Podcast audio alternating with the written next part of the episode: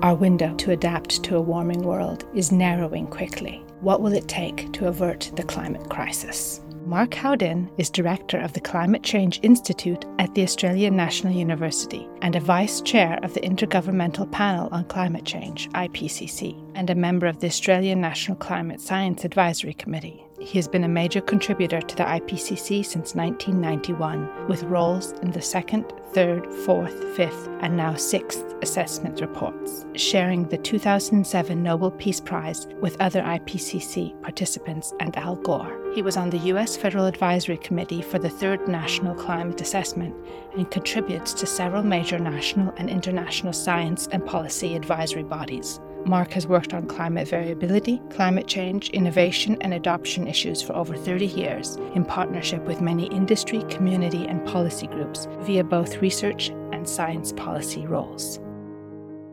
Professor Mark Howden, welcome to the One Planet podcast and the creative process. Hello. And so, you know, we cannot continue to use the atmosphere as a free dumping ground for pollutants from fossil fuel burning. And I'm so glad to see that some legislation is happening now in Australia, which not everyone knows is the biggest fossil fuel exporter. So, as you reflect on those changes, what does that mean and how is it doing enough? I think we're starting to do more and we're coming into line with some of the other OECD countries. So, that's the Organization of Economic Cooperation and Developed countries. But there's a lot more to be done. And that's not just here in Australia, but everywhere. So, in spite of the fact that we've got the Paris Agreement, which commits the nations across the globe to start reducing emissions in ways which are consistent to keeping temperatures just to one and a half degrees above pre industrial, we're not doing that. The last two years were record emissions. The only reason why the previous year to that wasn't record emissions was because of COVID. So in Australia, we're not doing enough, and globally, we're not doing enough in aggregate. Right. And it took quite a while for that legislation to really be enacted and have teeth. And could you just break down a little bit about the carbon cap, what that means for the biggest emitters, and how that system works?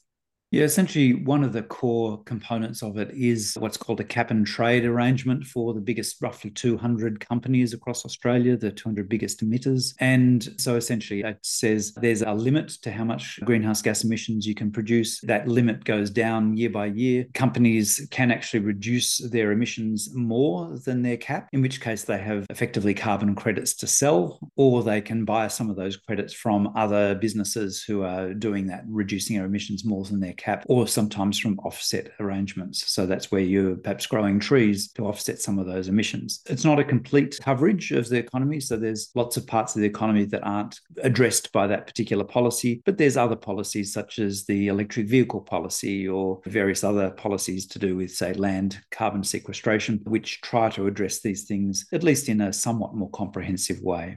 And as one of the scientists who's been advocating for so long, I mean, being a lead author on so many IPCC reports, working to stand up and be a voice, I don't know if you consider yourself an advocate as well as a scientist. Some scientists hold back from doing that. But how hard has your work been over the last few years? Well, well, it's been made a little bit easier in Australia by the change of government and the greater acceptance of climate change as a real thing, and the need to act with some degree of urgency is starting to come into play. I, guess in terms of that sort of question uh, about, in terms of whether I'm an advocate or not, I actually deliberately don't position myself as an advocate. So when we look at say the science policy literature, there's different ways in which scientists can engage with policymakers and government. Uh, and so, for example, you can be a pure scientist who just does the science and nothing more. You can be what's called a, a science arbiter. You can be judging other people's science by, say, sitting on advisory panels. Or one of the other types of ways of engaging with a scientist is actually being a trusted advisor. So, what trusted advisors do is they open up the options available to governments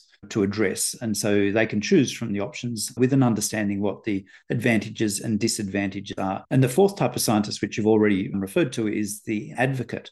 So when you actually start to think about it, those are three other types of scientists. What they tend to do is they tend to close down the options. So advocates are saying, do what I tell you to do to address this. Arbiters are judging and selecting from the array of science what goes in front of governments.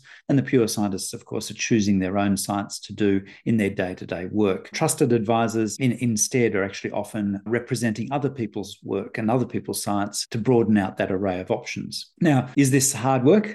It can be because sometimes you're not in one camp or the other, and you've got to work really hard to actually gain the trust of all of the different players. Sometimes it's very frustrating when you can see very rational choices which could be made uh, by decision makers in government or industry, uh, but they're not being made for different reasons. And so um, that can be frustrating. But overall, I can actually see that there is some progress, even though it's not as fast as we'd like and perhaps not as big as we'd like, but it is at least heading in the right direction.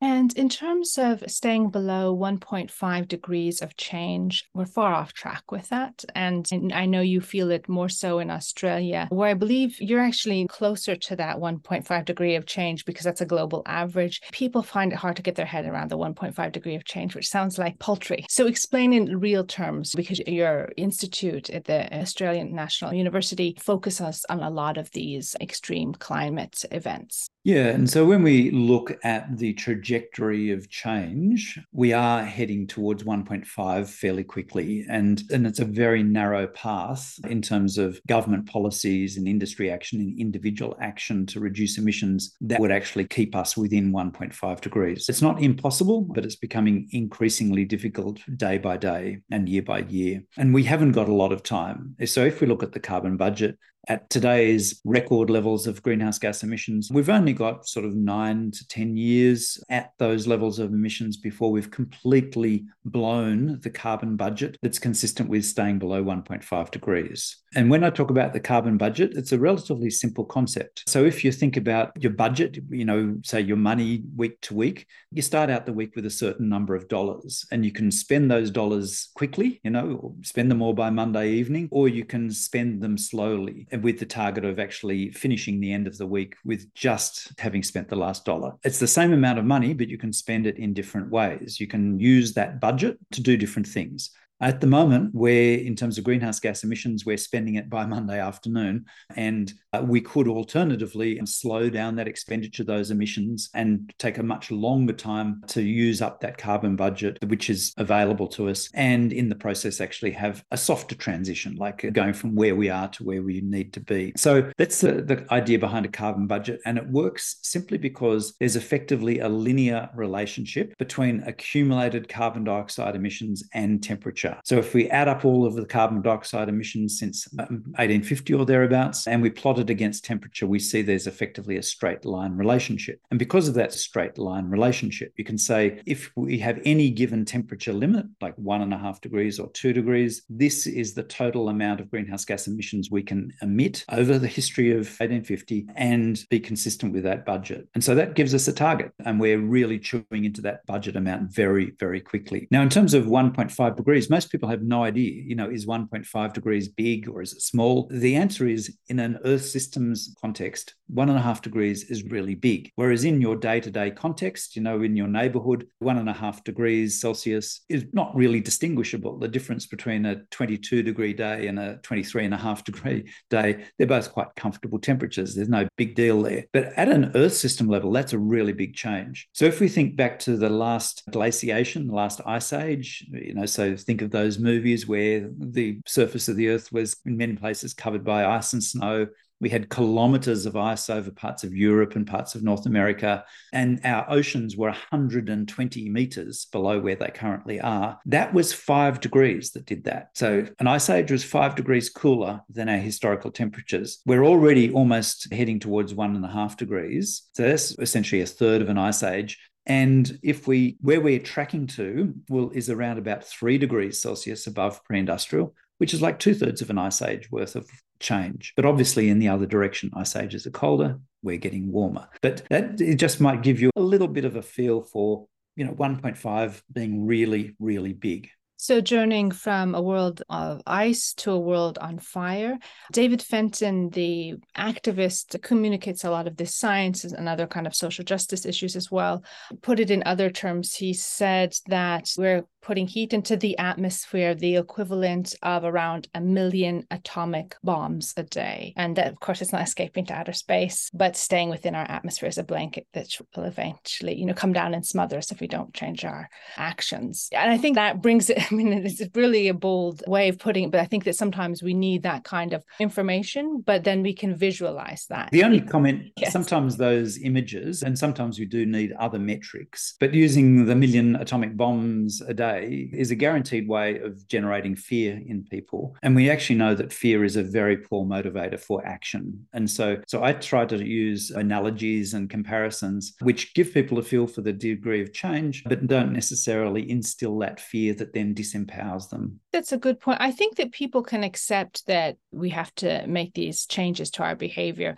And I, I do think you don't want to put so much fear into people, but I think that not everyone has that kind of mathematical or scientific mind that the 1.5 degree of change, they're not thinking about, oh, that's accumulated over every square inch of the planet. They're not thinking of the tabulations. So I really like the direction Australia is going in. Some people, you know, obviously there has been some criticism to the carbon offsets. And can you explain why? Is it a bit tighter under this new scheme, or there's still rooms for making it more the math? People criticize the math. Is it all the accountancy? Is it all line up? Yeah, the main criticism of parts of the offset schemes is around about what's called additionality and also the effectiveness of the monitoring. So it's the robustness of the measurements. And, and so the criticisms were that, you know, some of these schemes were counting areas that shouldn't have been counted in terms of the carbon accumulation and that additionality component there to say if you're going to take on board carbon credits, it can only be for actions that are additional to what you would have done anyway. And there has been a review of this, and there's you know ongoing changes to the policy and evaluation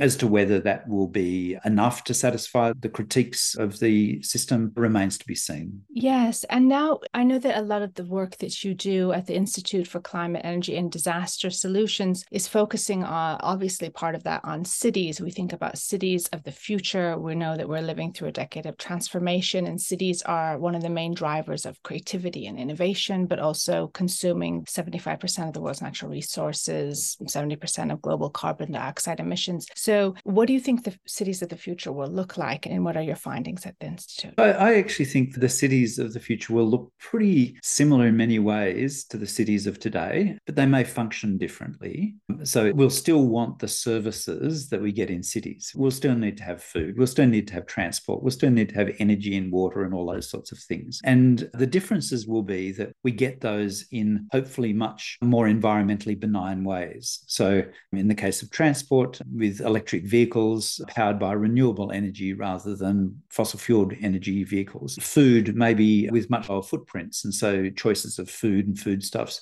but we'll still want a diversity of food. We'll still want quality food, nutritious food. And, and that will, in many cases, I think, look very similar to what we currently have. Again, the differences will be in that environmental footprint associated with any particular service. So I think we'll be much more careful with our resources in the future, less wasteful, much more circular economy ideas into this. So, you know, one person's waste becomes another person's input into an industrial system. And we'll actually be thinking in a much more integrated way. So, we're looking ahead to COP28, which will be held in the UAE. And it's kind of dispiriting to hear that Sultan Al Jaber, the chief executive, the president of the COP summit, but also the chief executive of the UAE, Abu Dhabi National Oil Company, and ADNOC, they've failed to report their emissions on methane for almost a decade. So, what is your message to them, and how can we, and to governments around the world who are failing to report and to commit? I think people broadly, and without specifically relating to that case, I think people are getting pretty fed up with greenwashing, where companies or governments say they're going to do something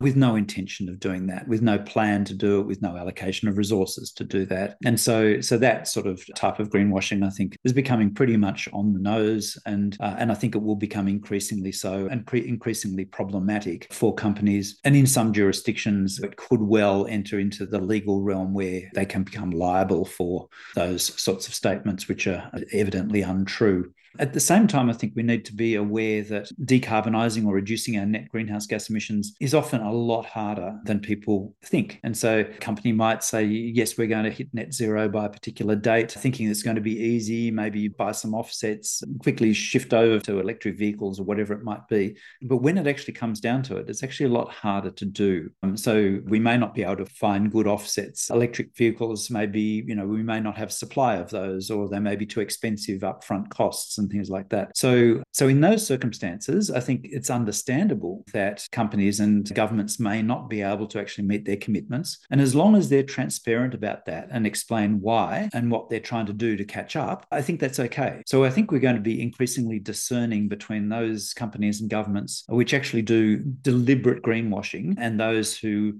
just essentially overpromise accidentally and then try to readjust as they go. And so, thinking about the future of humanity, of course, renewable energy technologies are advancing rapidly. What role do you think that the new technologies and even AI could play in helping accelerate change? Well, one of the things we have to do is we have to increase the rate of learning. So we're entering into increasingly uncharted territory, and not just in terms of climate change, but in many, many other areas of activity, and AI being one of those, of course. And I think what we need to do is we need to find ways to learn more quickly individually, but also importantly, learn more quickly as a society, you know, as communities, as villages, as professional groups. And there are advantages of using some of those technologies in terms of accelerating accelerating that learning. But if we just blindly use some of those technologies like AI, we could do quite the opposite. We could take the creative uh, sort of aspects of being a human and essentially outsource that or try to outsource it to a computer. And I can predict that's not going to go well.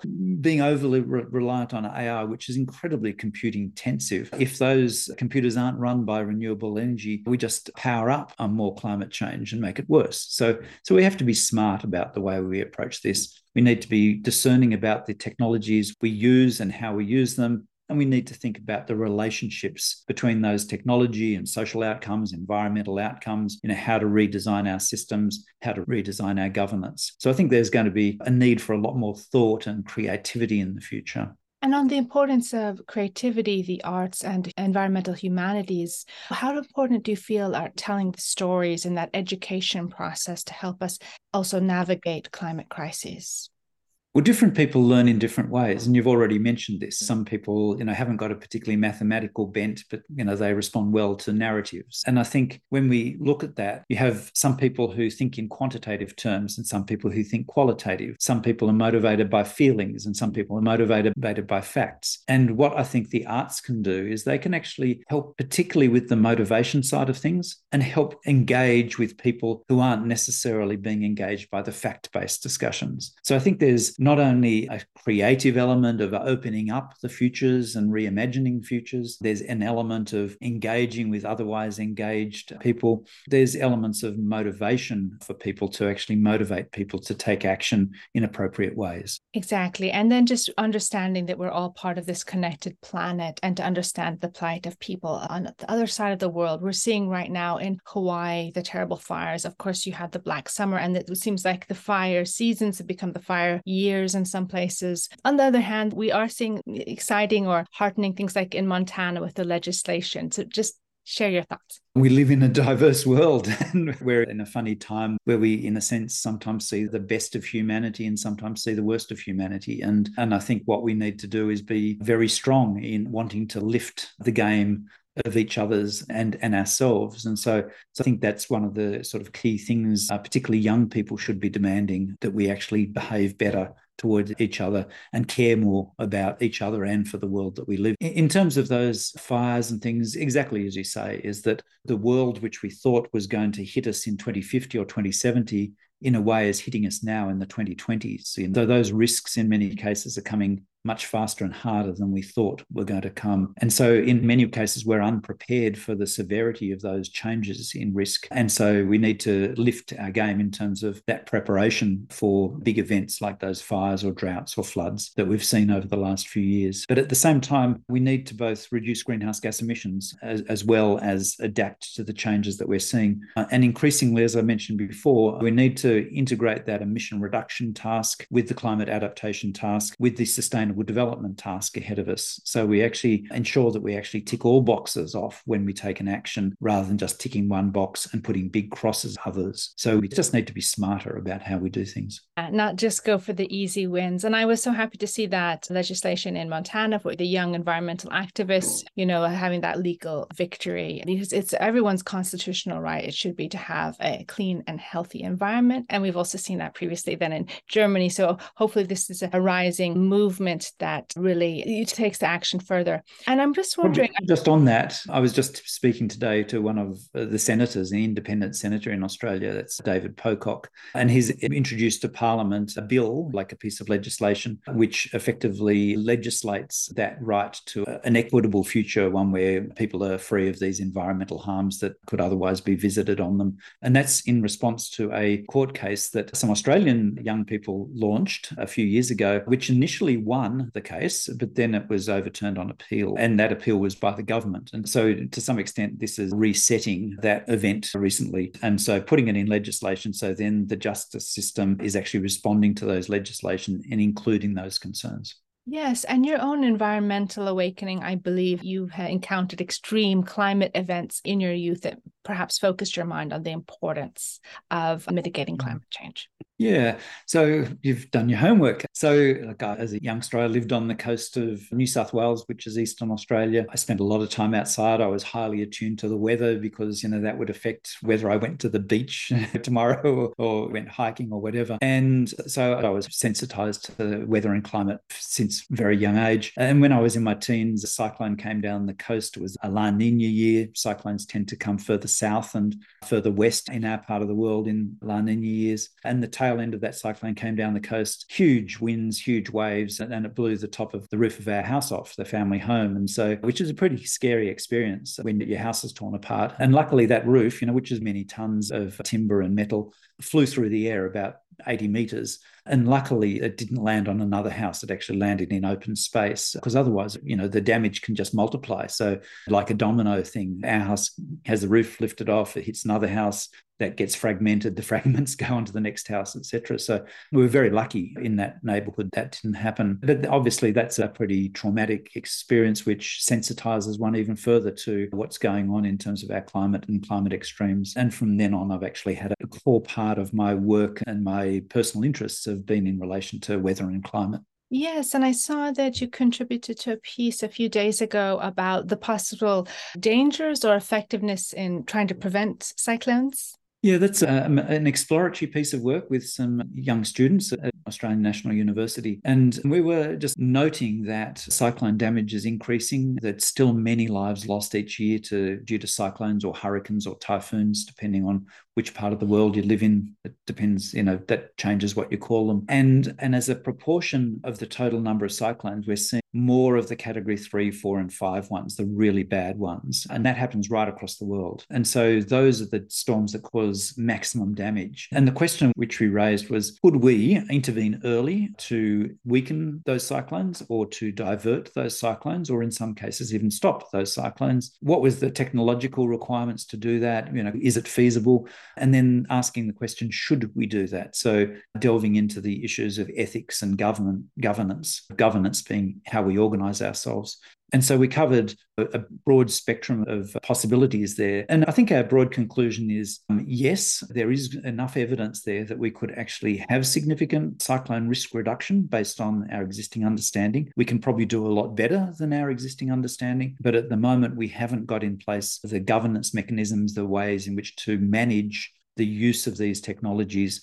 And for that reason, I think there'll be a reluctance to go too far down this path. And could you tell us a little bit more about your work with the IPCC as a lead author, how you work also with governments within the IPCC, and that a lot of people don't understand that relationship. And some have said, I believe you, your colleague uh, Kevin Trenberth has said that he believes that it should have more teeth, you know, maybe more of an advocate instead of just presenting the science, but just pushing for change. Yeah, so I've been involved in the IPCC since the early 90s, which is a, you know, a long, long time. And and and I've been engaged in many different roles in the IPCC. So it hasn't just been churning the handle, doing the same thing every time. And I've seen a big evolution of the IPCC. So when I first joined, it was fairly much a bit of a scientific oddity in some ways. And but these days it's actually core business in terms of geopolitics, you know, the government to government relations, positioning different countries against each other for comparative advantage, etc. So we've seen a big change in terms of the meaningfulness of research in relation to climate change, and that's reflected in government interest. Now, there's different views on this, but fundamentally, I see the IPCC as being effective because it is actually owned by the governments. So that's the governmental in the word intergovernmental panel. So the scientists who do the work almost invariably for free. So, you know, all of that stuff for the IPCC has been pro bono, like it's been free and on top of my day job. So it's a significant personal and professional cost to do these things. But all that work from the scientists, which most people think of as the IPCC, is in fact subsidiary to the governments who actually make all of the key decisions about the scope of the IPCC reports and the approval of the reports. And that might seem a bit problematic in some ways, but what it actually means is that when the approval happens, that has to happen in a unanimous way. That means every government in that room agrees with those statements in that approval. And that means that every government owns it. They can't say then subsequently, oh, I don't believe that bit of science because they've actually signed off on it. And so that's actually the power of the IPCC is the ownership of the messages by the governments. So it's not the ownership of scientific messages, it's actually the ownership of the government's messages. And that's the power. And as soon as we become more advocates, I think we lose that power. Yeah, it's a really delicate balance. And I do admire that so many hours. It's a great labor of love. It's really important work and it's all free. You've spoken of your enjoyment of the natural world. And of course, Australia has the most biodiversity. So as you reflect on the beauty and wonder in Australia and around the world, just share some of those memories. So it reminds us what we're we're fighting for to protect. Well, I guess different people have very different responses and relationships to the natural world. So someone who might have been exposed to a big fire fire or a big cyclone or hurricane might have a very different relationship to someone who hasn't. And so I think part of our view of these things is it's highly contextual, it's highly individual. And so there's no rights and wrongs here. My sort of particular relationship, I guess, in a way reflects to some extent my scientific heritage. So when I was young and, you know, racing around the bush in the Sydney Basin, I got to know pretty much every species. Like there's a couple of thousand species. So I knew all of the different species, where they grew, what characteristics. I knew where the lizards were and the snakes were. I knew where to find the beautiful orchids and things like this. I knew where the fish were going to be at what time of year and things like that. And so it brought me immense joy by being able to translate that knowledge into experiences, which I, I enjoyed. And I guess that reflects my scientific sort of background because uh, I'm doing that knowledge to experience translation. And whereas other people will go out there and, and, just want the experience, they don't need to know all the bits and pieces. They just want that delight of swimming in clear water and walking across beautiful wildflower meadows and things like that. And so, so there's very different ways of approaching this. But I think almost invariably people can tell it when it's wrong. So people will spot immediately when they go to a river which is polluted. People will spot immediately when they go to a landscape which is eroded. People will spot very quickly when you actually see landscapes which have been denuded of trees. So I think sitting in behind that is a recognition of both what things might look like when everything is okay but also a deep understanding of when things are not okay. And as you think about the future and education and the kind of world we're leaving for the next generation, what would you like young people to know, preserve, and remember? I, I, think, in a sense, you mentioned duty of care before, and I think part of this is taking action that shows that we care. So, and I think this is not just caring about the way things are, but the way things could be. So, it's the future that we're heading towards, which is quite challenging in many ways, versus the future that we could have as individuals and societies. And I think there's a big gap there. And I think that gap is growing. And I think the aspiration people should have is how do we close that gap? You know, how do we actually go to a world which is worth living in? Thank you, Professor Mark Howden, for your dedication, sharing your scientific knowledge, active hope, and imparting the importance of acting today. We have all the solutions we need to live sustainably. We all live on one planet we call home. Thank you for adding your voice to One Planet podcast and the creative process. Thanks, Mia. One Planet podcast is supported by the Jan Michalski Foundation. This interview was conducted by Mia Funk with the participation of collaborating universities and students. Associate interview producer on this episode was Katie Foster. One Planet podcast is produced by Mia Funk. Additional production support by Sophie Garnier. Theme music is written and performed by Juan Sanchez.